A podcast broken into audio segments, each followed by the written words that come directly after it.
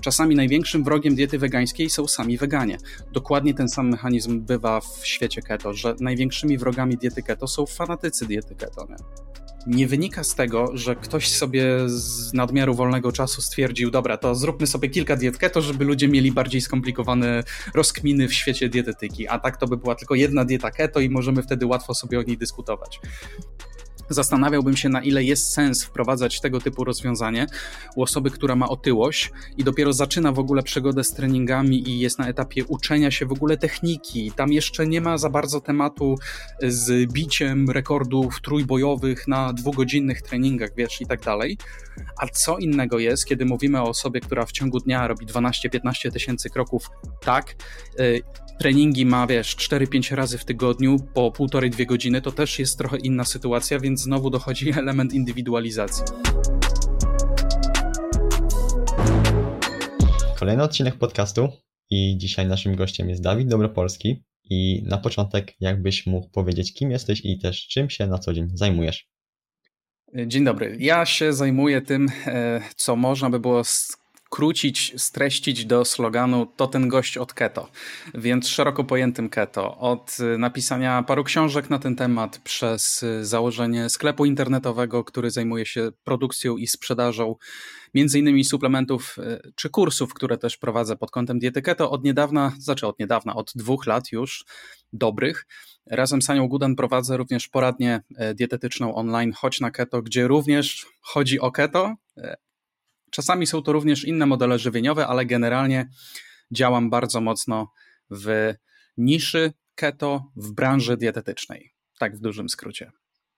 Okej. Okay. Ja ogólnie miałem zawsze takie, wiesz, podejście do keto zero-jedynkowe, czyli bardzo od tego stroniłem.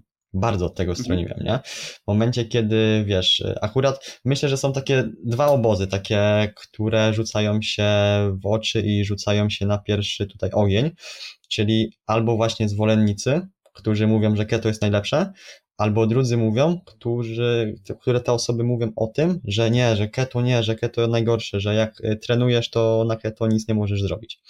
A myślę, że mhm. właśnie ty propagujesz takie podejście do tego keto, które jest naprawdę racjonalne. Czyli ty sam jesteś na keto, ale nie mówisz wszystkim, żeby na to keto przeszli. Właśnie to mi się mhm. w tym podoba, bo myślę, że jesteś jedną z bardzo nielicznych osób, która propaguje tą dietę, ale nie wciska ludziom tego na hamo. No cóż mogę powiedzieć, to bardzo mi miło, natomiast z drugiej strony to bardzo przykre, że tak nisko standardy są zawieszone, że mm, jako osobę zdroworozsądkową w keto należy uznać kogoś, kto po prostu nie wciska tego keto na lewo i prawo, ale zgadzam się z tobą, że to jest duży problem. I to też nie jest tak, że wiesz, że ja tu podążam albo staram się podążać drogą zdrowego rozsądku, bo mam jakieś niezwykłe dostępy do jakichś tajnych informacji albo nie wiem, e, jestem wspierany przez jakieś dziwne organizacje pozarządowe czy coś takiego. E, powiem więcej, to jest nawet tak, że ja też się ocierałem o keto świrowanie, że tak powiem, mniej lub bardziej. Natomiast no, tak jak czasami gdzieś tam używam takiego sformułowania, że chcąc być intelektualnie uczciwym, ta sama uczciwość, która nakazuje bronić ketozy, że tak powiem, tam, gdzie ona jest zupełnie nie fair demonizowana, e, tak również należy e, tą ketozę detronizować tam, gdzie robi się z niej świętego grala i wpycha ludziom jako panaceum, dlatego że na dłuższą metę to bardzo mocno szkodzi temu modelowi żywieniowemu, a raczej ludziom, którzy starają się go promować, bo jeżeli my będziemy budować narrację, w której ketoza zmienia zasady gry, jest świętym gralem, jest panaceum, to prędzej czy później, mówiąc ekonomicznie, rynek to zweryfikuje. Ludzie pójdą na tą keto, nie zobaczą świętego grala, nie zobaczą panaceum, to wróci rykoszetem, no i wystawi rachunek. Rachunek często zero-jedynkowy w drugą stronę, że ketoza w takim razie w ogóle nie działa i to się napędza coś, co kiedyś też nazwałem wahadłem popularności. I tak średnio co kilka lat ta ketoza jest straszna, potem jest boom, jest odrodzenie, Później znowu ketoza jest straszna i no warto wyjść z tego wahadełka, z tego bujania się od lewa do prawa, e, wznieść się trochę ponad to, żeby zobaczyć rzeczy bardzo nudne, ale bardzo racjonalne, że po prostu dla niektórych ludzi e, dieta keto jest dobrym wyborem, dla innych inna dieta będzie dobrym wyborem, tak długo jak dieta keto spełnia podobne fundamentalnie cechy do każdej innej zdrowej diety, nie? Mhm. Dobra, to ja chciałbym tak zacząć w sumie od początku, zanim przejdziemy sobie dalej. Jak w ogóle mhm. u Ciebie zajawka na tą dietę keto się pojawiła?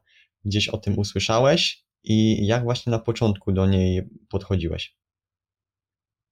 Z każdym kolejnym rokiem coraz trudniej jest mi odpowiedzieć na to pytanie, bo lata mijają, a to jest cofanie się do prehistorii, można powiedzieć. Szczególnie jakbym popatrzył na tempo rozwoju e, tematyki keto w polskim internecie ale z grubsza historia polega na tym, że jest to bardzo nudne, bo bardzo typowe połączenie dwóch obszarów. Z jednej strony jakiegoś mojego zainteresowania tematami zdrowotnymi, dietetycznymi i tak dalej, i tak dalej. Z drugiej strony ja też miałem jakieś tam różne problemy metaboliczne, problemy ze swoim zdrowiem już od dzieciaka, mimo tego, że i sport, i ciężka praca fizyczna mi towarzyszyły, to jednak e, totalna nieświadomość żywieniowa e, no, doprowadziła mnie do sytuacji, w której jako młody chłopak już miałem insulinooporność, hiperglikemię, nadciśnienie i generalnie widziałem, że to nie jest nic fajnego, że wiesz, że czasami po posiłkach nie jestem w stanie funkcjonować, muszę się położyć i spać jak, jak mężczyzna w wieku kurczę 80 lat, a nie w wieku na przykład 15 lat, że to jest coś absolutnie nie tak. I tak jak mówię, mimo tego, że ja naprawdę od piątego, szóstego roku życia, karate, ciężka praca fizyczna na roli, w gospodarstwie i tak dalej, to nie było w stanie, wiesz, y, nadpisać błędów żywieniowych albo takiej nieświadomości żywieniowej.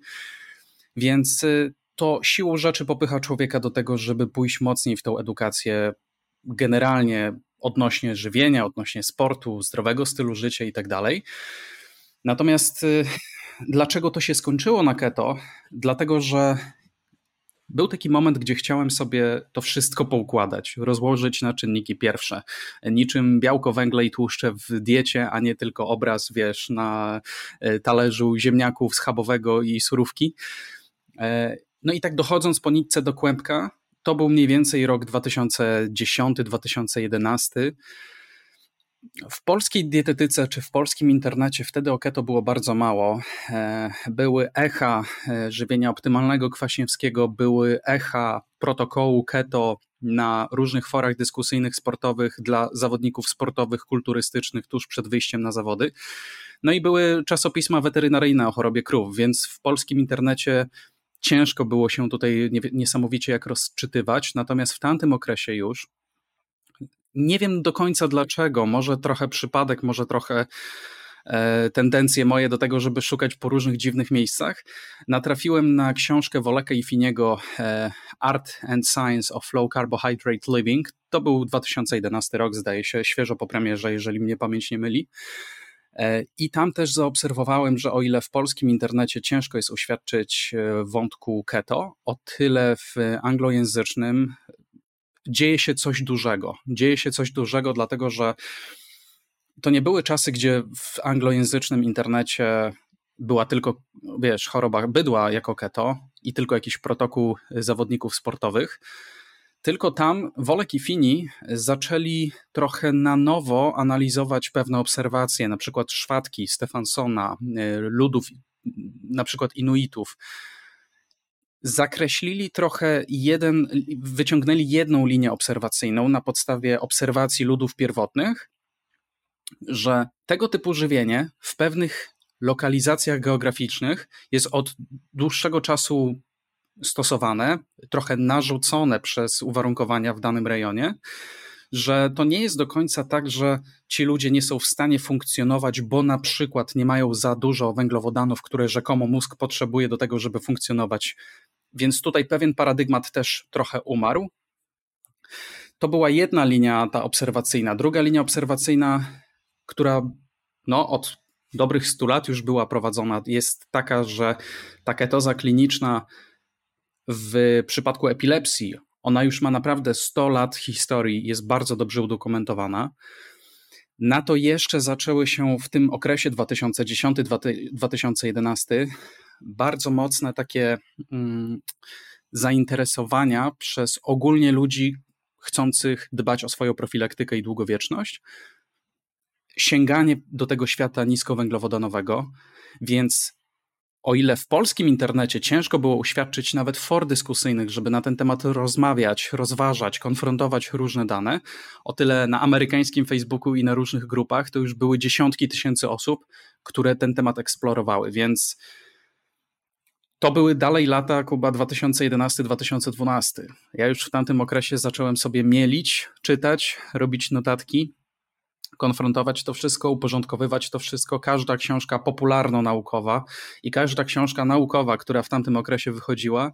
Ja byłem jednym z pierwszych y, dziwaków, y, którzy wchodzili przez VPN na amerykański Amazon, żeby zamawiać stamtąd książki. Nie? Zamiast kupić sobie auto, to miałem biblioteczkę takich książek albo dostępów do badań naukowych.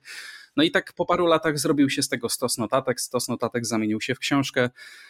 W międzyczasie gdzieś tam założyłem e, też grupę na polskim internecie, żeby e, ludzie na polskim internecie też mieli miejsce do dyskusji na ten temat.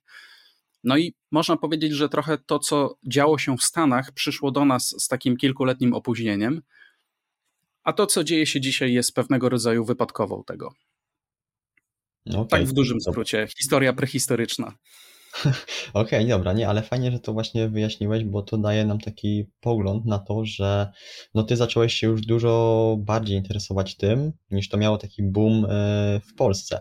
I jesteś już też bardziej pewnie świadomy przez te lata łapania tej wiedzy, łapania tego doświadczenia, e, co warto, czego nie warto. Ale do tego jeszcze na pewno przejdziemy. Jakie ty miałeś na początku w ogóle podejście do tej diety? Czy też takie zero-jedynkowe, czy patrzyłeś trochę otwartym umysłem?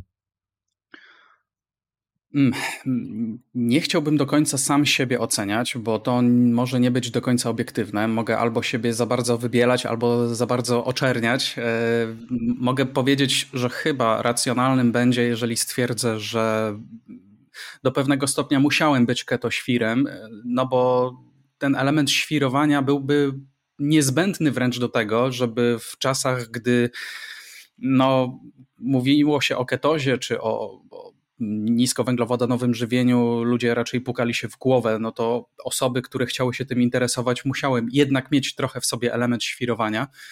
Myślę, że byłem świrem w jakimś tam stopniu na pewno, e, bo tam, gdzie, tak jak wspomniałem, e, mówiono, że no, mózg to tylko węglowodany, że bez węgli w diecie twój mózg po prostu umrze, śmierć mózgowa, nie dasz rady, bla, bla, bla no jednak ten element świrowania musiał być, żeby się w to wczytać. Tak mi się wydaje. Natomiast y, mimo wszystko ja byłem w tej takiej ciekawej sytuacji. Nie byłem absolutnie jedyną osobą, która była w tej ciekawej sytuacji, ale jednak starałem się mieć pogląd na społeczności również za granicą. I to mnie strasznie dużo nauczyło. To, że ja mogłem obserwować z pewnym kilkuletnim wyprzedzeniem potencjalnie to, co wydarzy się w Polsce, ja to widziałem mniej więcej już w Stanach kilka lat wcześniej i tak jak widziałem grupy totalnie fanatycznie na keto, tylko keto, a w ogóle jeżeli keto nie działa, to jeszcze bardziej karniwor, jeszcze bardziej woda, sól i mięso, to nie są nowe rzeczy. Te rzeczy już były w 2016-17, serio. I Widziałem też inne grupy, grupy totalnie antyketo. Widziałem osoby, które przechodzą pomiędzy tymi obozami. Dlaczego one wychodzą? Dlaczego wchodzą z powrotem? Tego nie było za dużo na polskim internecie. Było, ale nie było za dużo. Natomiast od groma można było znaleźć tego w anglojęzycznym internecie i staram się wychodzić z założenia, że jeżeli chcemy robić coś dobrze, to musimy poznać to coś nie tylko oczami ludzi, którym to pomogło i to działa, ale również, a może przede wszystkim oczami ludzi, którym to nie pomogło i nie zadziałało, żeby lepiej zrozumieć, dlaczego nie pomogło, co można robić lepiej. Więc wiesz, no, ciężko jest pozostać takim zero-jedynkowym keto świrem na tak, jeżeli znasz historię i powody, dla których niektórym ludziom to nie pomogło. Tego się nie da odzobaczyć, tego się nie da od zapomnieć. Po prostu nie. Więc siłą rzeczy myślę, że to doprowadziło do tego, że wiesz, jest masa fantastycznych fachowców w naszej branży, którzy są totalnie nie na keto, ale nie fanatycznie, tylko merytorycznie. I to jest naprawdę bardzo wartościowe, żeby tych ludzi poczytać, posłuchać, poobserwować, jeżeli można, to ich zapytać, zagadać, spotkać się gdzieś na konferencjach, porozmawiać w normalny sposób, nie na zasadzie, jak jesteś e, na nie w keto, to jesteś moim wrogiem, wrogiem mojego plemienia, nie? To, to jakby jest totalnie niezdrowe i patologiczne podejście do żywienia. Y, więc tak, to się ciągle zmienia y, i to bardzo dobrze, że to się ciągle zmienia, nie? że jakby staram się absolutnie obserwować, czy nie wysyłam w świat sygnałów świrowych, zero-jedynkowych. Jeżeli to robię, staram się jak najszybciej to wychwycić i zmienić, bo to naprawdę na dłuższą metę szkodzi. Szkodzi również dla keto, bo czasami też mówię w wywiadach czy w podcastach, że tak jak mm, mamy zwolenników diety wegańskiej, mamy również ludzi, którzy nie chcą przechodzić na weganizm. I jak zapytasz ich dlaczego, to to nie jest tak, że każdy ci powie, że z najnowszych metaanaliz wynika, wiesz, niedobór metakobalaminy. Natomiast dużo ludzi powie, że kurczę, no ci weganie to robią z tego już trochę religię, trochę sektę, trochę są tacy agresywni, wciskają wszystkim wszystko i okazuje się, że czasami największym wrogiem diety wegańskiej są sami weganie. Dokładnie ten sam mechanizm bywa w świecie keto, że największymi wrogami diety keto są fanatycy diety keto. Okej, okay. dobra, to w momencie, kiedy ty patrzyłeś na ten zagraniczny internet, na tą Amerykę. Y, czy ty zobaczyłeś taką trochę właśnie pustkę w polskiej branży dietetycznej o, o keto i właśnie wykorzystałeś ten moment, powiedzmy, wejścia na, na rynek, jeśli chodzi o dzielenie się tą wiedzą i no, poszukanie trochę swojej niszy w tym? Y, myślę, że to się zadziało samoczynnie. Ja nie jestem z wykształcenia żadnym MBA-em czy kimś takim, co sobie przyszedł z zewnętrznym biznesplanem i stwierdził: O, dobra, jest timing, jest okno, jest nisza, nie ma konkurencji, wchodzę i działam. Pewnie gdybym miał wiedzę i umiejętności, to może bym ci nawet pokazał taki fajny, zaplanowany z góry biznesplan. Natomiast to tak nie było, ale to się mogło zadzieć samoczynnie, no bo e, w tamtym okresie rosło zapotrzebowanie, zainteresowanie na tematykę keto w Polsce, ale to też nie jest tak, że w tamtym okresie byłem jedyny. Nie byłem jedyny. To, to też były momenty, gdzie już troszeczkę ta dieta paleo wtedy wychodziła na prowadzenie, a od diety paleo do diety keto też nie było jakoś turbo, turbo daleko. Oczywiście były duże różnice, ale nie totalnie z czapy. Część ludzi, która interesowała się paleo, interesowała się również ketozą. Generalnie to był taki moment, gdzie następowała taka trochę weryfikacja różnych utartych paradygmatów w dietetyce. Ta dietetyka zaczęła w ogóle wychodzić bardziej na social media, co też nie było do końca oczywiste jeszcze wcześniej w internecie. Mm, więc tak, przyznaję się do winy, że tak powiem. Absolutnie zagospodarowałem jakąś tam niszę, natomiast y, to się troszeczkę zadziało samo siłą rzeczy. Nie? To, to nie jest do końca coś na zasadzie opracowałem tajny lek, który opatentowałem, mam na to patent i wyłączność na kolejne 5 lat. Tu e, po prostu byłem jedną z osób, które wtedy interesowały się tą dietą keto, pozyskiwały te informacje z oceanu i mniej więcej to samo, co działo się za oceanem, w Polsce działo się z pewnym opóźnieniem. A ja byłem po prostu jedną z tych prawdopodobnie pierwszych osób, które były w tym procesie nie tylko biernie, ale również aktywnie. Okej, okay, dobra. E, ja będę chciał jeszcze tutaj zakończyć ten e, wątek, trochę go jeszcze może pociągnąć przez chwilę. Właśnie mhm. tutaj twojej historii z tym keto i czy ty na przestrzeni tych lat zmieniłeś jakoś radykalnie podejście do mm, pewnych rzeczy, jeśli chodzi o tą dietę? Czy nagle, nie wiem, w pewnym momencie pojawił się taki pstryczek, taki zapalnik, że trochę zmienił twoje myślenie w pewnych wątkach, jeśli chodzi o cały ten, y, powiedzmy, kocioł diety keto. E, tak, tak. Myślę, że jest całkiem sporo takich rzeczy y, i bardzo się z tego tytułu cieszę, bo takie zmiany wierzę, że świadczą o tym, że człowiek się rozwija, a nie, a nie zwija, albo stoi w miejscu, czyli de facto to samo. E, mogę podać Ci kilka takich przykładów. Myślę, że jednym z podstawowych przykładów będzie to, że musiałem bardzo mocno, bardzo mocno E, zweryfikować to, na ile powinienem sugerować ludziom tak zwane CIMO, czyli e, model otyłości indukowany insuliną lub Carbohydrate Insulin Model of Obesity. Tam jakbyśmy chcieli to sobie po angielsku rozszyfrować. E, może za chwilę powiem Ci, dlaczego musiałem to zmienić. Na razie wymienię jeszcze kilka takich rzeczy. Drugą rzeczą, którą zmieniłem, mam nadzieję, że zmieniłem, jest to, że zacząłem kłaść o wiele większy nacisk na kilokalorie. na, e, w treściach generalnie związanych z dietą keto, w treściach, które sam staram się gdzieś tam propagować, więc zacząłem zwracać ogromną uwagę na kilokalorie, na bilans energetyczny, na bilans kaloryczny. E, kolejną rzeczą, którą zmieniłem, mam nadzieję, jest y, podejście do kwasów tłuszczowych, szczególnie długich, nasyconych, na diecie keto. Kolejne podejście, które zmieniłem, mam nadzieję, to podejście. Ciężko jest mi je tak łatwo nazwać, ale restrykcyjno-eliminacyjne jako odpowiedź na 99 problemów, które ludzie mają na diecie keto. E, I może piąta rzecz, myślę, że zacząłem kłaść jeszcze większy nacisk na mm, aktywność fizyczną. Szósta rzecz, e, zmniejszyłem swój entuzjazm do autofagii i postów. Mm, I siódma rzecz, to już mamy siedem, możemy na tym poprzestać, ale coś czuję, że taka lista byłaby długa.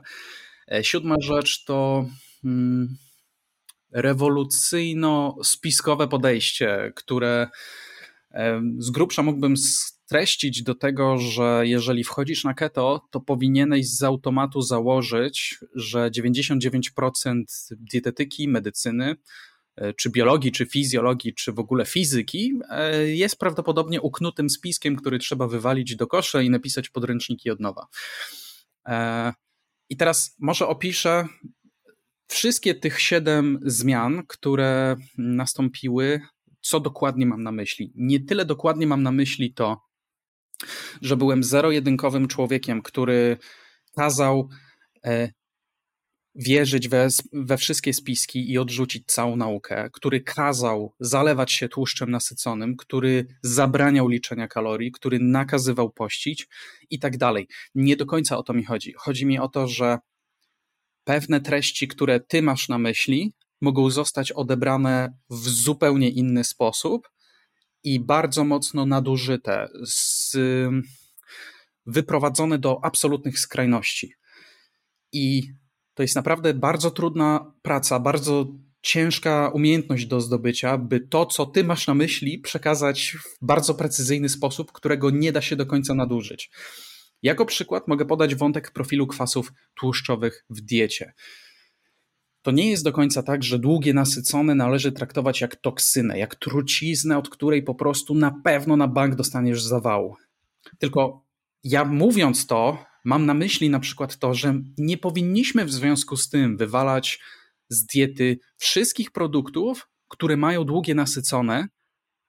Natomiast to nie oznacza, że ponieważ długie nasycone nie są trucizną, to należy swoją dietę teraz zero-jedynkowo, totalnie i kompletnie w 100% najlepiej z długich nasyconych, że ponieważ długie nasycone nie są tr trucizną, no to masło klarowane, olej kokosowy, tłuste mięso, wszystko najlepiej okraszone dodatkowo jeszcze dodatkową porcją masła i smalcu i to jest odpowiedź na wszystko, nie? Więc to trzeba było zweryfikować. To musiałem zmienić. Yy, i jeżeli dzisiaj ponoszę za to cenę w postaci tego, że dobro Polski mówi, że nasycone są złe, okej, okay, nie mam z tym problemu, bo dzisiaj już wiem, w jaki sposób to, co chcesz powiedzieć, potrafi być odebrane zupełnie inaczej.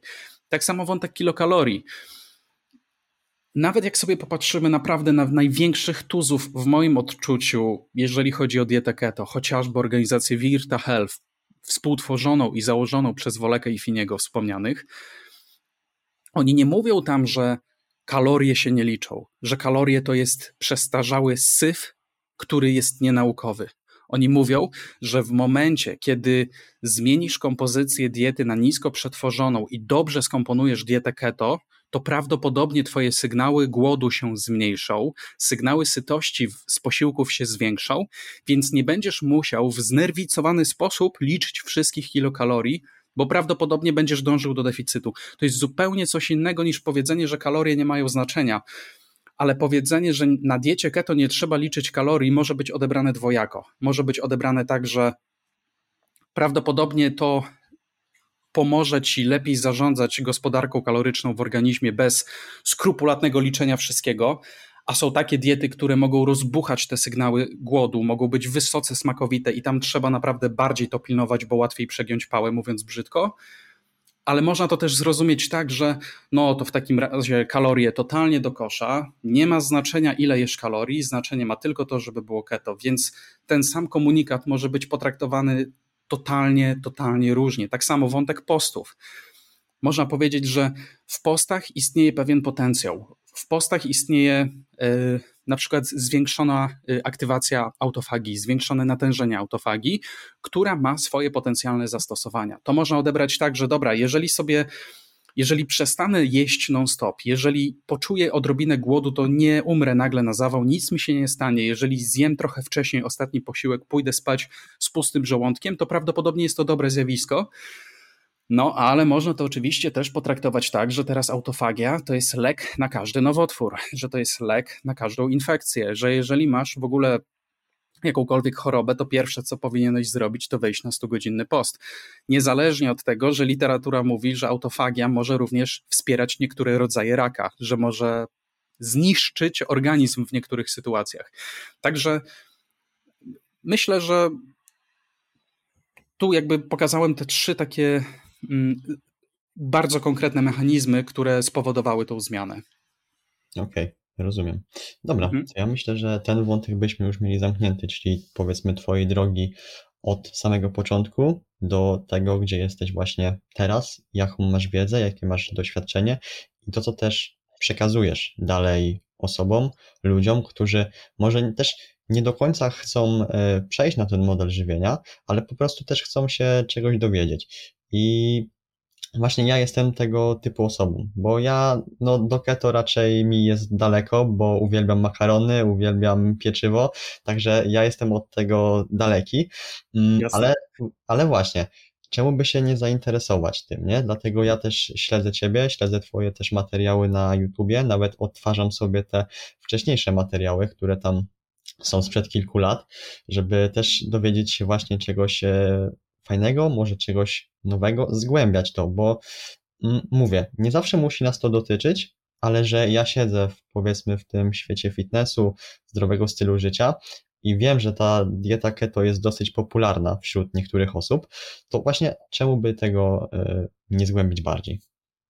Jak najbardziej. Myślę, że takie zgłębianie różnych tematów pokrewnych, chociażby właśnie keto przez osobę, która nie chce sama być na keto, jest też fajnym ćwiczeniem intelektualnym, które pewne umiejętności jednak wyrabia i poszerza po prostu horyzont wiedzy. To, a to myślę, że to jest zawsze dobra inwestycja, że się tak ekonomicznie wyrażę. Jasne. Dobra, to teraz przejdźmy może sobie do drugiej części tego podcastu i trochę tutaj właśnie porozmawiamy stricte o diecie keto. Nie jakby tutaj twoja historia, którą poruszyliśmy przed chwilą, ale ogólnie hmm. o diecie keto. I takie pytanie na początek. Czy dieta keto jest dla każdego? A jeśli nie, to dlaczego? Oczywiście, że dieta keto nie jest dla każdego, bo nie ma diety dla każdego. To jest y, największy i najważniejszy, no z jednej strony truizm, ale też fundament, na którym musimy się oprzeć, no bo jeżeli założymy inaczej, no to całe wnioskowanie będzie błędne. Więc absolutnie nie, dieta keto nie jest dla każdego. E, no bo to by oznaczało, że istnieje jakaś uniwersalna dieta dla wszystkich e, w różnych sytuacjach życiowych, w różnych stanach e, zdrowotnych, do różnych celów. Jedno narzędzie, na przykład młotek. No czegoś takiego nie ma niestety. Więc to jest pierwsza kwestia. Druga, dla kogo nie jest, czy dla kogo jest dieta keto? Myślę, że dla kogo jest keto. Dla kogo jest? Możemy sobie podzielić to na kilka kategorii. Pierwsza grupa osób Powiedziałbym, że to jest taka najmniej e, dyskusyjna grupa osób, która z powodów bardzo stricte genetycznych, zdrowotnych powinna być na takiej diecie. E, no, oczywiście tutaj też moglibyśmy się trochę pokłócić, bo na przykład mamy mm, takie jednostki chorobowe, w których wiemy, że dieta keto może być dobrym rozwiązaniem, na przykład deficyt transporterów GLUT1 albo niektóre rodzaje epilepsji, gdzie ta dieta keto jest naprawdę takim klinicznym wskazaniem, ale oprócz tej teorii jest też życie, jest też praktyka i czasami jest tak, że dana osoba teoretycznie powinna być na takiej diecie, bo będzie dobrze odpowiadać pod kątem na przykład ataków epilepsji, ale z drugiej strony bycie na takiej diecie życiowo, społecznie, finansowo i tak dalej może spowodować, że ta osoba da radę, wiesz, dwa, trzy tygodnie, miesiąc, dwa, pół roku, niech będzie nawet rok, ale później coś się stanie takiego, że ona już będzie tym, za przeproszeniem, no, żygać. Więc nawet jeżeli tu mamy takie jednoznaczne, troszeczkę zero-jedynkowe wskazania, to jednak trzeba brać pod uwagę życie, a życie wszystko weryfikuje. E, druga grupa osób to są osoby, które to, to jest nie mniej ważne, natomiast to jest dużo bardziej subiektywne, a nie obiektywne. To są osoby, które generalnie prowadzą kiepski styl życia, ale to dieta keto jest tym punktem zaczepienia, który sprawia, że te osoby zwiększają swoją świadomość żywieniową, swoją świadomość zdrowotną, przechodzą bardziej w kierunku diety keto poprzez na przykład zaprzestanie jedzenia przetworzonego żarcia, a pozostawienie w swojej diecie stricte, wiesz, tłustych produktów, ale nisko przetworzonych, e, produktów białkowych, ale nisko przetworzonych. I tak z grubsza maluje się z tego obraz diety keto lub diety niskowęglowodanowej, ale w tym procesie te osoby widzą, że kurde, no jest dobrze, jest bardzo dobrze, myśli mi się lepiej, wysypiam się w końcu, nie mam wahań nastroju, wahań spadku energii, moja skóra funkcjonuje świetnie, a nie tak jak wcześniej, e, chce mi się żyć w ogóle i tak dalej. Jest masa ludzi tego typu, poprawiają się różne parametry zdrowotne wynikające z tego, że ktoś po prostu na przykład schudł i dzięki temu, wiesz, i trójglicerydy w dół, i lipidogram w dół, i e, glukoza w dół, i wrażliwość insulinowa się poprawia i tak dalej, i tak dalej. I jakby te osoby, dla nich ta dieta keto osiągnięta tą drogą jest naprawdę good enough do tego, żeby ten model żywieniowy stosować na resztę dni, e, tylko sobie go ewentualnie troszeczkę poprawić w miarę upływu czasu jakieś tam niuanse. E, I te osoby nie mają potrzeby, żeby eksperymentować dalej, żeby teraz powiedzieć sobie, a dobra, to jak ja jestem na keto, to ja sobie teraz jeszcze na high carb pójdę i zobaczę, jak tam jest. Oczywiście część osób tak zrobi z ciekawości i jak najbardziej niech działają, Natomiast masa osób, z którymi też współpracuję, mówi, że ona nie chce za bardzo już wprowadzać rewolucji, że wiesz, praca, dom, rodzina, różne sprawy w ciągu dnia, też wyjście towarzyskie gdzieś tam. Oni chcą po prostu, żeby ta dieta przestała im przeszkadzać w życiu. Zmienili to na model diety keto w miarę nisko przetworzony. Pytania są tylko wtedy takie, czego Dawid tutaj brakuje, co tu zmienić tak, żeby ta moja krótkotrwała poprawa była też długotrwałą poprawą, a nie żeby było tak, że dzisiaj mi się poprawi, ale za 10-15 lat, wiesz, dostanę zawału albo będę miał przyspieszony proces miażdżycy, bo coś dzisiaj nie tak w tej diecie keto e, sobie ustawiłem. Więc to jest druga grupa ludzi. E, trzecia grupa ludzi jest trochę taka bardziej dyskusyjna, mm, bo tutaj jednak i wątek subiektywny, i wątek obiektywny. To są osoby, których jest bardzo dużo. To są osoby, które właśnie mają problemy metaboliczne, i no i właśnie, i teraz tak, i albo przyjdzie dietetyk, albo jakiś influencer, albo trener i powie, wiesz co, dla ciebie dieta keto będzie dobra, albo ta osoba sama z siebie powie, kurde, muszę się ogarnąć, słyszałem o diecie keto, spróbujmy. Mówię, że to jest trochę dyskusyjne, dlatego że z jednej strony to prawda, że mamy i literaturę naukową, i e, konkretne powody, by twierdzić, że dieta keto może tutaj pomóc, ale z drugiej strony mamy też literaturę naukową i historię pacjentów, i historię przypadków, i konkretne mechanizmy, i metaanalizy, gdzie dieta keto ułożona źle może zaszkodzić, albo przynajmniej nie pomóc. Fajnym przykładem jest lipidogram. E, diet keto jest naprawdę dużo różnych rodzajów. Wybierzemy zły rodzaj diety keto do osoby, która ma dyslipidemię, i możemy ten lipidogram jeszcze bardziej rozwalić. Wybierzemy dobry rodzaj diety keto do osoby, która ma dyslipidemię i możemy ten lipidogram super unormować. Więc to jest pierwsza kwestia dyskusyjna. Druga kwestia dyskusyjna jest taka, czy w ogóle aplikowalność taka życiowa tej diety keto będzie dla tej osoby na dłuższą metę fajna, akceptowalna, w porządku. Żeby też nie było tak, że wiesz, że przyjdzie osoba rozwalona metabolicznie, my do niej walniemy po prostu z armaty w postaci jakiegoś karniwora albo czegoś, wprowadzimy ją w deficyt kaloryczny i okej, okay, ona schudnie, ale po miesiącu, dwóch ta osoba już nie będzie miała siły ani ochoty myśleć o jedzeniu, bo jej się to wszystko będzie kojarzyć z tłustym stekiem, a ona po miesiącu jedzenia tłustych steków już będzie tym żygać, bo rykoszet czasami kończy się tak, że dla tej osoby generalnie zdrowy styl życia równa się karniwor, a ona już ma dosyć karniwor, więc ma dosyć zdrowego stylu życia i wraca do starych nawyków, które są totalnie syfiaste i szkodliwe, więc jest tu dużo różnych i oczywiście to nie jest tak, że w każdym przypadku tak jest, bo dużo ekskarniworowców, trzymając się tego przykładu, wychodzi na całkiem normalnie takie, wiesz, nisko przetworzone diety, więc to też nie jest zawsze tak zero-jedynkowo, ale trzeba wziąć pod uwagę kilka obszarów w tej trzeciej kategorii. One wszystkie są bardzo ważne, one wszystkie wymagają indywidualizacji do konkretnej osoby. Także to są takie mniej więcej trzy grupy osób. Nie ma tutaj za bardzo nawet widzisz w tej epilepsji, czy nawet w deficycie transportera glukozy e, GLUT1, nawet tutaj, gdzie teoretycznie mamy wskazanie kliniczne, że tak, dieta keto będzie super, to nie możemy do końca zapomnieć o tym, że my nie gadamy tutaj o case'ie na PubMedzie ani o literce w Excelu, tylko o żywym człowieku, który ma swoje inne obszary w życiu, inne potrzeby itd., tak itd. Mhm. No czyli znowu nic nie jest zero-jedynkowe i trzeba naprawdę indywidualnie podejść do danej jednostki, do danego przypadku.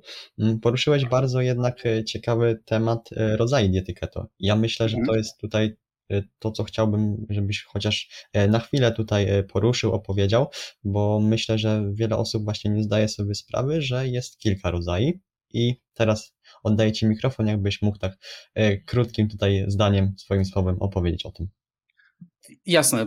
Mógłbym dodać, że generalnie ten wątek jest wątkiem, za który e, zapracowałem sobie na kilku hejterów, którzy zarzucają mi, że Dobropolski to sobie żongluje definicjami tak, jak mu się podoba. E, więc ja tak trochę odpowiadając i hejterom, i odpowiadając na Twoje pytanie, od razu chciałbym e, dwie pieczenie na jednym ogniu, że tak powiem, upiec to, że istnieje kilka diet keto, jest faktem, nie moją opinią, ani nie moim pomysłem, ani wymysłem. Mamy kilka diet keto, które są bardzo precyzyjnie opisane, mają bardzo precyzyjne nazwy i są bardzo precyzyjnie wykonane, randomizowane badania kliniczne na te bardzo konkretne diety keto. Zaraz powiem, jakie to są diety keto, natomiast powiem jeszcze tylko to, że to, że one są, nie wynika z tego, że ktoś sobie z nadmiaru wolnego czasu stwierdził, dobra, to zróbmy sobie kilka diet keto, żeby ludzie mieli bardziej skomplikowane rozkminy w świecie dietetyki, a tak to by była tylko jedna dieta keto i możemy wtedy łatwo sobie o niej dyskutować. Powód był trochę inny. Powód był taki, że w 1921 roku została opracowana pierwsza pramatka diety keto, można powiedzieć, jeśli chodzi przynajmniej o medycynę zachodnią. I ona, można powiedzieć, była nazywana taką standardową dietą ketogenną. Ona była opracowana przez doktora Russella Wildera w klinice Mayo, właśnie pod kątem dzieciaków chorych na epilepsję. Szczególnie epilepsję tam Lenoxa gastauta, czyli tak zwaną epilepsję lekooporną. I to był bardzo konkretny model diety keto z bardzo konkretnymi y, proporcjami, składem itd., tak itd. Tak Zastosowano tą dietę keto i zaczęto wyciągać obserwacje, co ta dieta keto robi. Nie tylko pod kątem efektów klinicznych, skuteczności w ograniczaniu ataków padaczki i tak ale również jak ci pacjenci funkcjonują na tej diecie keto, jakie mają objawy, skutki uboczne, diagnostykę i tak dalej, i tak dalej, czy w ogóle ta dieta keto jest dla nich aplikowalna na, na dłuższą metę i tak dalej, i tak dalej. I teraz biorąc pod uwagę te obserwacje, mniej więcej od lat wojennych, tam powiedzmy 1930-1940, bardzo mocno zaczęto stosować valproinian sodu na epilepsję, dlatego że o wiele łatwiej było stosować lek niż wprowadzać taką osobę na turbo-turbo restrykcyjną dietę, bo to była dieta typu 4 do 1, 4 to tłuszcz, 1 to węgle plus białko, więc można gdzieś tam odkryć takie stare y, przepisy takich posiłków, to to naprawdę na dłuższą metę y, no bardzo ciężko, żeby, żeby ktoś po prostu był w stanie być na takiej diecie i się cieszyć i jeszcze nie mieć jakichś skutków ubocznych, na przykład w postaci hiperlipidemii albo niedoborów. I teraz mniej więcej od 1970 roku powstała modyfikacja od SKD i to była modyfikacja, to była jedna z pierwszych modyfikacji od standardowej diety keto i ona nazywała się MCTKD. Ona już była trochę wcześniej stosowana, ale została sformalizowana w latach 1970., w 70. po prostu latach, no chyba dokładnie w 1971. Różniła się tym, że zastanawiano się na podstawie tej standardowej diety keto, jakie rzeczy można zmienić w niej tak, żeby ona dalej miała efekty kliniczne, ale żeby nie była tak cholernie restrykcyjna, żeby można było wprowadzić trochę więcej produktów do tej diety keto, żeby ona była bardziej gęsta odżywczo i miała mniej skutków ubocznych i była łatwiejsza w zastosowaniu. Więc pierwszy rodzaj, który z tego powstał w latach 70., to MCTKD, gdzie zmieniono rodzaj tłuszczu w diecie. Zamiast wszystkich tłuszczów jak leci, zaczęto się interesować, analizować i odkryto na przykład, że jeżeli zmienimy trochę tłuszcze w diecie i dodamy więcej tłuszczów MCT, czyli średniej długości nasyconych C8 i C10, okazuje się, że te tłuszcze mają o wiele większy potencjał ketogenny niż na przykład masło smalec. I to tym samym oznacza, że zwiększając potencjał ketogenny diety, możemy dawać tym ludziom więcej węgli bez wywalania ich z, ze stanu ketozy i bez obniżania skuteczności klinicznej tej diety. Albo przynajmniej bez takiego zero-jedynkowego, totalnie obniżania tej skuteczności.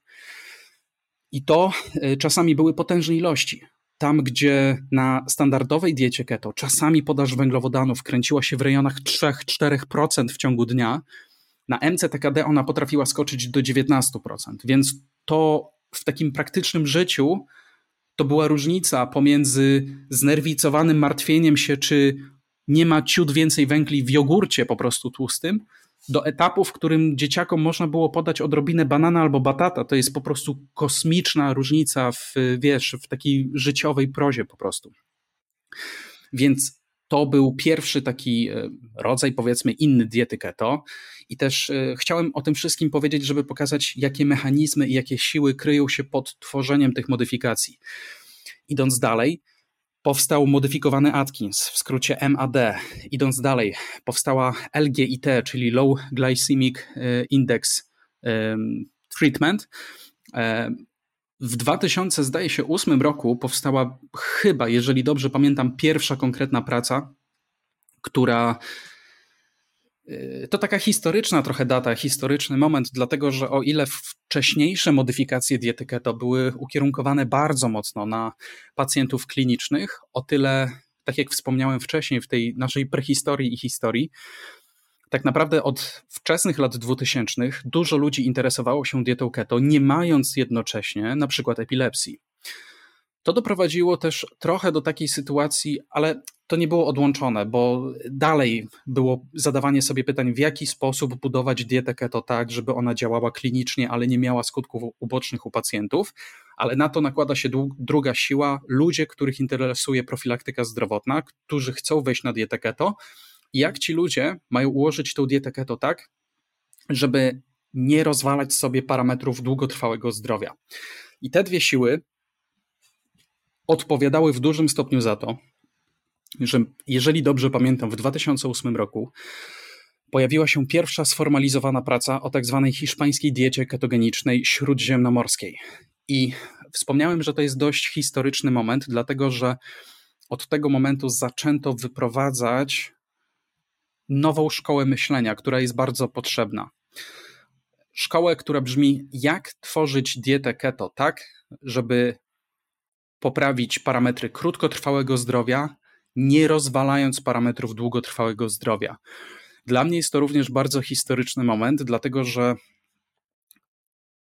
on mocno pokazuje i legitymizuje dietę keto jako dietę, która wcale nie musi być buntownikiem, który wchodzi i tupie nogą i wprowadza altmet i rewolucję i wywala, wiesz, uniwersytety medyczne, tylko mówi, jestem dietą keto, która chce być traktowana równie poważnie co inne diety dobrze udokumentowane i zdrowe i mieć elementy innych zdrowych diet w sobie również. Więc tak, jest kilka różnych rodzajów diet keto, jak najbardziej. E, są też takie rodzaje diet keto, które nie są sformalizowane naukowo, ale które są ciekawą e, taką, takim ćwiczeniem intelektualnym, na przykład clean keto i dirty keto, e, czyli wiesz, ketoza oparta o produkty nisko przetworzone jako clean keto i dirty keto, ketoza oparta o produkty wysoko przetworzone, no bo wysoko przetworzone produkty to nie tylko hamburger, wiesz, w restauracji pod złotymi skrzydłami na autostradzie, ale również wiesz, pento kiełbasy albo kabanosów z, ze słoikiem majonezu obok. Czyli nie? trochę I, polska dieta keto. Tak, czasami się śmiejemy, że w poradni, że to jest tak zwana dieta śródziemnopolska. Więc okay. tak, tak, jak najbardziej są różne rodzaje diety keto. Dobra, okej. Okay. Mm, jako, że nie mamy jakoś mega dużo czasu, a też chciałbym o ten wątek e, zahaczyć, ale tu już mhm. mogę też obiecać e, słuchaczom i też tobie, że na pewno umówimy się jeszcze kiedyś na e, inną rozmowę i też sobie Miało. na temat diety keto, ale nie tylko, myślę, diety keto porozmawiamy, bo widać w tobie taką właśnie zajawkę do tego tematu, widać jak o tym opowiadasz, wręcz widać ten ogień w oczach, jak o tym mówisz, więc ja się mega z tego cieszę, że tutaj Cię dzisiaj zaprosiłem. Ale myślę, że taki jeden ciekawy wątek, który też może zainteresować e, moich słuchaczy, ale myślę, że też Twoich. Odnośnie diety keto podczas uprawiania jakichkolwiek dyscyplin sportowych albo w ogóle aktywności fizycznej. Bo właśnie dużo osób, którzy są tymi niezwolennikami keto, czyli mówią o tym, że to jest złe i tak dalej, właśnie mówią przez pryzmat tego, że nie można tego łączyć ze sportem i z aktywnością, bo to się kompletnie nie łączy. I chciałbym właśnie teraz, żebyś ty powiedział, jak to tak naprawdę wygląda. E, na pewno nie będę osobą, która będzie twierdzić, że osoby wspomniane przez ciebie się mylą to nie jest tak, że ja mam rację, a one się mylą, a moja racja polega na tym, że na pewno się da, że keto można startować w zawodach i będzie super. To jest trochę bardziej zniuansowane. Ja rozumiem, dlaczego te osoby tak twierdzą, i chciałbym tutaj trochę wyprowadzić dwa mechanizmy, które pozwolą lepiej zrozumieć, dlaczego tak jest i co z tym zrobić ewentualnie. Pierwsza kwestia jest taka, że problemem, w zasadzie najważniejszym problemem jest to, że właśnie te rodzaje diety keto to jest wciąż za mało podnoszony temat, wydaje mi się tak, w polskiej dietosferze, jakkolwiek by to dziwnie nie zabrzmiało, dlatego że dużo ludzi, którzy wchodzą na dietę keto, często jednak ocierają się o standardową dietę keto albo dietę śródziemnopolską i tak naprawdę stosują model, który nie był pomyślany o sportowcach ani o osobach zainteresowanych wysokim poziomem aktywności fizycznej, tylko o zupełnie innej grupie osób. Wiesz, to jest tak jakby trochę używanie młotka do tego, żeby odkręcić śrubkę. Trochę inne narzędzie, nie? Dalej to jest narzędzie zwane narzędziem budowlanym, jakby jest to dalej ta sama skrzynka, ale no niekoniecznie do tego, nie? I teraz to z kolei powoduje, że trzeba mocno i dużo położyć nacisku na poszczególne elementy diety keto, czy one naprawdę będą wspierać osobę, której celem nie jest kontrola epilepsji, przykładowo, tylko wsparcie w regeneracji treningowej, w, w wysiłku różnym, bo też różne mamy rodzaje treningu przecież i tak dalej. Także to jest pierwsza kwestia, y, która bardzo mocno odpowiada za to, że wielu ludzi na diecie keto po prostu nie daje rady w treningach i to jest jak najbardziej zrozumiałe przeze mnie. Ja tu absolutnie nie chcę tego atakować faktu, jakby jest to problem bardzo często spotykany. Natomiast drugi powód i mechanizm, o którym też tutaj chciałbym powiedzieć, jest taki, że bardzo dużo ludzi yy, wchodząc na dietę keto bierze tą dietę keto w pakiecie.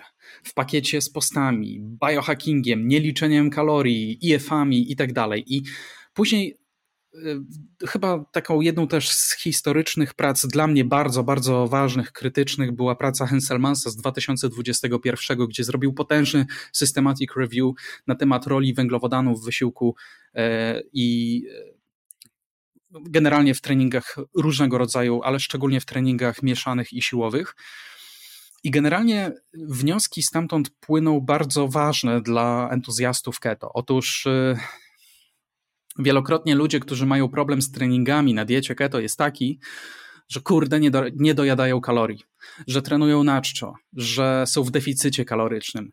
I teraz, jeżeli na dietę keto pójdzie ktoś, kto tych kalorii nie liczy, a są osoby, które tendencyjnie dążą do deficytu i są na diecie keto, która może zwiększać sygnały sytości, to czasami się okazuje, że taka osoba podświadomie trwa w deficycie nawet rzędu, wiesz, 500, 700, 1000 kilokalorii i e, no na dłuższą metę to po prostu będzie negatywnie się odbijać na, na regeneracji między treningami, czy na samej wydajności w trakcie treningów. Jasne, spoko, kontynuuj. Tak, tak, tylko zoom, zooma łapałem. A, dobra, jasne. E, więc jakby to jest ta kwestia.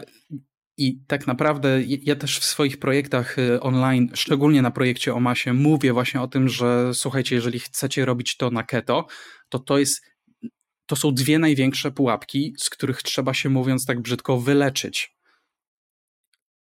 Policzyć, kurde, konkretnie te kalorie i tego pilnować. I druga rzecz, nie bajko-hackingować za mocno w stylu idę na 100-godzinny post, idę na trening siłowy, potem jeszcze kawa bulletproof, a posiłek to zjem w ogóle na końcu w ciągu dnia i jeszcze go nie policzę, bo tylko steka z masłem i, i będę keto. Fajnie, że te ketony będą wysoko, tylko że jeżeli jesteś na diecie keto po to, żeby trenować i cisnąć i rosnąć albo redukować i tak dalej, to poziom ciał ketonowych nie jest tym parametrem, którego szukasz, którego potrzebujesz to nie jest ten wskaźnik, który powinien Cię wtedy interesować. Więc ustawianie swojej diety i postępowania, żeby ten wskaźnik był wysoko, kiedy cele są zupełnie inne, to jest bardzo, bardzo popularny problem. Oczywiście na to nakładają się niuanse, typu wiesz, no czasami tam na początku diety keto jest ta tak zwana ketoadaptacja, czasami można tam trochę lepiej zadbać o te elektrolity i tak dalej, i tak dalej, ale z grubsza naprawdę globalnym problemem E, na którym należy się w pierwszej kolejności skupić, jest to, żeby przede wszystkim nie było nieświadomych dążeń do deficytu kalorycznego i żeby nie trenować na mega długich postach przedłużających się w nieskończoność. A to jest naprawdę duży e, zgrzyt, bo często jest tak, że ja pracuję z ludźmi, którzy już jakiś czas są na diecie keto i im się dobrze trenuje na czczo, na pusty żołądek. Oni w ogóle głodni są to dopiero po południu i jak ja im mówię, że, że ty masz najpierw zjeść, a dopiero później iść na trening, to tam jest kurde, Dawid, ale mi potem to jedzenie w żołądku leży, zalega, ja się źle czuję, mi się tak nie trenuje super wtedy i tak dalej. Więc tu jest jeszcze element tego, że trzeba taką osobę odpowiednio potem zaadaptować do tego. Ale w dużym skrócie tak, to są dwa mechanizmy, z których ten problem mocno wynika. Na to też nakłada się nieuzasadniona restrykcja węgli, bo tak jak wspomniałem o tym modelu MCTKD, w momencie jak my zwiększymy sobie inne rodzaje tłuszczu w diecie i podbijemy ketogenność samej diety keto, to możemy mieć trochę więcej węgli w tej diecie keto, dalej być na diecie keto, ale mieć na tyle, wiesz, czasami różnica pomiędzy 25 gramów węgli a 70 gramów węgli wciąż na diecie keto, to jest ta różnica, która odpowiada za to, że niektórzy ludzie bez problemu mogą trenować, mieć 4-5 jednostek treningowych w ciągu tygodnia, o ile oczywiście na to nie nakłada się ciężka praca fizyczna jeszcze w tym wszystkim, bo to czasami bywa problemem. Ale to są tego, tego typu rzeczy, nie? Okej, okay, dobra, czyli y, można powiedzieć tak, że czym więcej mamy powiedzmy tej, tych treningów i tej aktywności, czyli tych węgli możemy zjeść więcej. Tak, szczególnie jak połączymy to z odpowiednimi tłuszczami. Zdecydowanie tak. Okej, okay. to jeszcze chcę zatrzymać się przy tym temacie na chwilę i mhm. właśnie powiedzieć, bo to jest myślę często omawiany temat, żeby zjeść właśnie węglowodany stricte przed treningiem. I jak to się mhm. właśnie przekłada na ten trening? Czy to będzie wtedy lepsze i wtedy, czy też możemy tych węgli zjeść e, stosunkowo więcej, no bo wykorzystamy je w momencie treningu? Y, tak, są dwie pory, w których można rozważyć spożycie węgli, przynajmniej jeżeli chodzi o keto, bo nie chcę się wypowiadać ogólnie o dietetyce czy ogólnie o sporcie, bo y, nie uważam siebie za, za na tyle kompetentnego, nie o to w tym chodzi, ale konkretnie jeśli chodzi o dietę keto, to mamy dwie dwa konteksty, gdzie węglowodany robią naprawdę super robotę. Tych kontekstów może być dużo więcej, ale, ale te dwa tutaj. Pierwszy jest taki, że możemy wrzucić sobie węgle złożone w posiłku przedtreningowym, półtorej godziny na przykład przed takim treningiem. Nie musi to być nagle, wiesz, z dnia na dzień 100 gramów węgli i więcej, ale tak jak wspomniałem, czasami to jest kwestia żeby ogólna podaż w ciągu dnia tych węgli skoczyła z 30-40 gramów do 70-80 gramów. I naprawdę da się to zrobić w momencie, jak mamy wysoką aktywność fizyczną i zmienimy trochę profil kwasów tłuszczowych w diecie. W praktyce jest to mniej masła i mniej smalcu i mniej kokosa, a więcej MCT, więcej oliwy, więcej ala. E, więc to jest ten wątek. Drugi wątek to są węgle intraworkoutowo, gdzie spożywamy węgle totalnie proste, typu cyklodekstryna, maltodekstryna, dekstroza czy glukoza, w, w nie za dużych dawkach, ale w trakcie treningu, czasami w połączeniu z elektrolitami czy aminokwasami. I to są takie dwie pory, gdzie szczególnie jeżeli e, w przypadku intraworkoutu mówimy o treningach naprawdę długich, naprawdę męczących, ciężkich i na to też, kurczę, no niestety, ale nakłada się kolejny odcień szarości w postaci elastyczności metabolicznej i insulinowrażliwości, bo Zastanawiałbym się, na ile jest sens wprowadzać tego typu rozwiązanie u osoby, która ma otyłość i dopiero zaczyna w ogóle przygodę z treningami i jest na etapie uczenia się w ogóle techniki. Tam jeszcze nie ma za bardzo tematu z biciem rekordów trójbojowych na dwugodzinnych treningach, wiesz, i tak dalej. A co innego jest, kiedy mówimy o osobie, która w ciągu dnia robi 12-15 tysięcy kroków tak y, treningi ma, wiesz, 4-5 razy w tygodniu po półtorej, dwie godziny, to też jest trochę inna sytuacja, więc znowu dochodzi element indywidualizacji. Tak jest. Ja myślę, że osoby, które powiedzmy trafiły tutaj na, na ten podcast i które wcześniej nie miały do czynienia z dietą keto, po przesłuchaniu tego odcinka mogą mieć trochę takie, trochę mieszane uczucia, bo jest tego dużo. Jest dużo tutaj informacji, które my dzisiaj poruszyliśmy, mimo że wątków nie było aż tak dużo, to ty myślę ze swoją wiedzą tutaj naprawdę dałeś, no, popis po prostu. Ja tutaj tylko szapoba, naprawdę, że, że ci się chciało, że tutaj podzieliłeś się takimi informacjami, które myślę, że dla przeciętnych osób, które nawet siedzą w tej branży, no nie są powiedzmy aż tak znane, nie?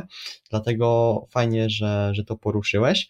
Mm, ale Właśnie, dla tych osób, które mają powiedzmy taki trochę dysonans i nie wiedzą e, do końca czego się chwycić, ja po prostu zapraszam na kanał Dawida. Czy to na YouTubie, czy to na Instagramie, na profil, bo tam jest naprawdę sporo wiedzy, którą można dla siebie wyciągnąć. Dlatego wszystkie linki oczywiście znajdziecie w opisie. A ja na koniec, już tak właśnie zmierzając e, do, do końca tego materiału, zapytam Cię tak na koniec, jakbyś ty miał powiedzieć, tak trochę podsumować ten odcinek, jaką radę byś dał osobom, które chcą przejść powiedzmy na, na dietę keto, które chcą spróbować tej diety? żeby nie robić z tego znowu książki ani checklisty, wiesz, złożonej z miliona po prostu punktów, dałbym taką globalną radę, żeby się kierować e, nie tyle chłopską logiką, bo w nauce chłopska logika to jest najgorszy doradca, ile zdrowym rozsądkiem. Taką ogólnie zdroworozsądkową postawą. Czyli to nie jest tak, że jak idę na keto, to nagle się kalorie nie liczą. To nie jest tak, że jak idę na keto, to teraz, od teraz, to już cholesterol 500 we krwi to jest super. Że to nie jest tak, że jak idę na keto, to ja nie muszę trenować. Albo że jak jestem na keto, to mogę nie jeść 5 dni, głodować 100 godzin i nieważne, co się w moim organizmie dzieje, nieważne, jak wygląda moja dieta, jak ketony mi rosną, to jest super, a jak ketony spadają, to nie działa i trzeba podnieść ketony.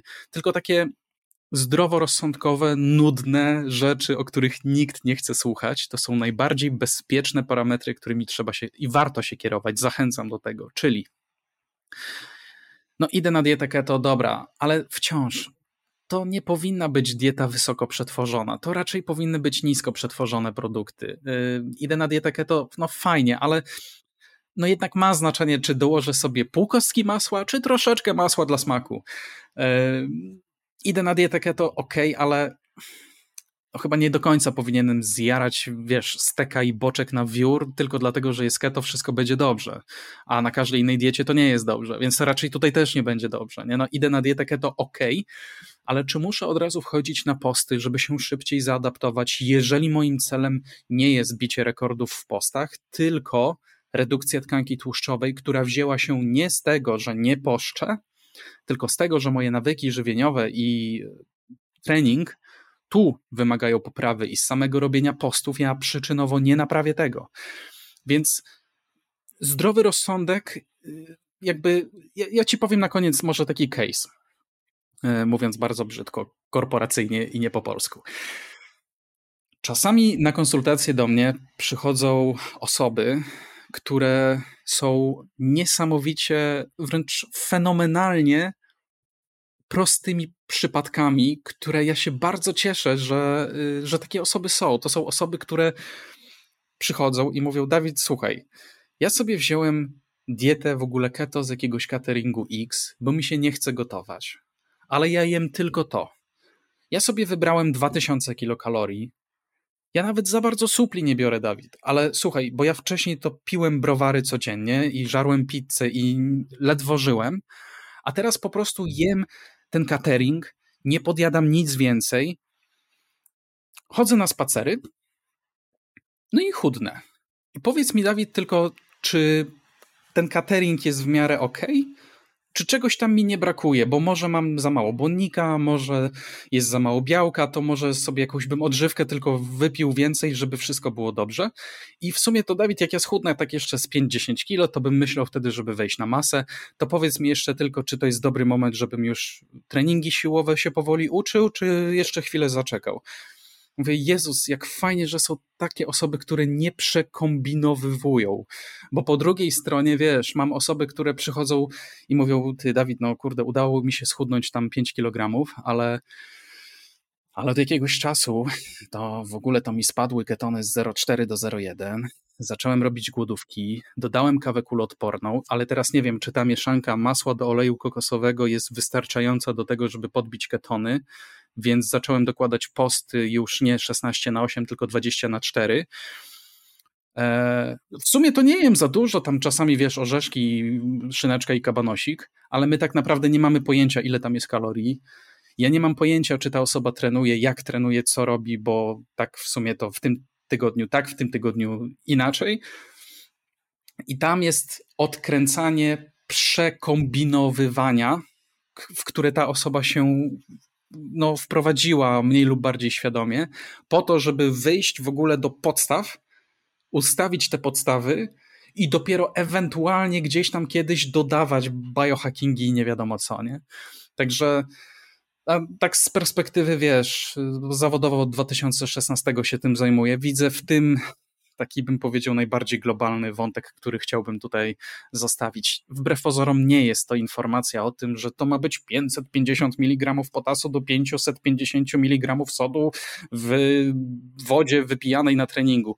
To naprawdę nie jest fundament. Nie? Fundament to jest zdrowy rozsądek, ale dobrze rozumiany zdrowy rozsądek. No tak, tak, czyli tak można powiedzieć jak e, we wszystkim w naszym zdrowym stylu życia, fundamenty zawsze robią największą robotę i na tym powinniśmy się skupić.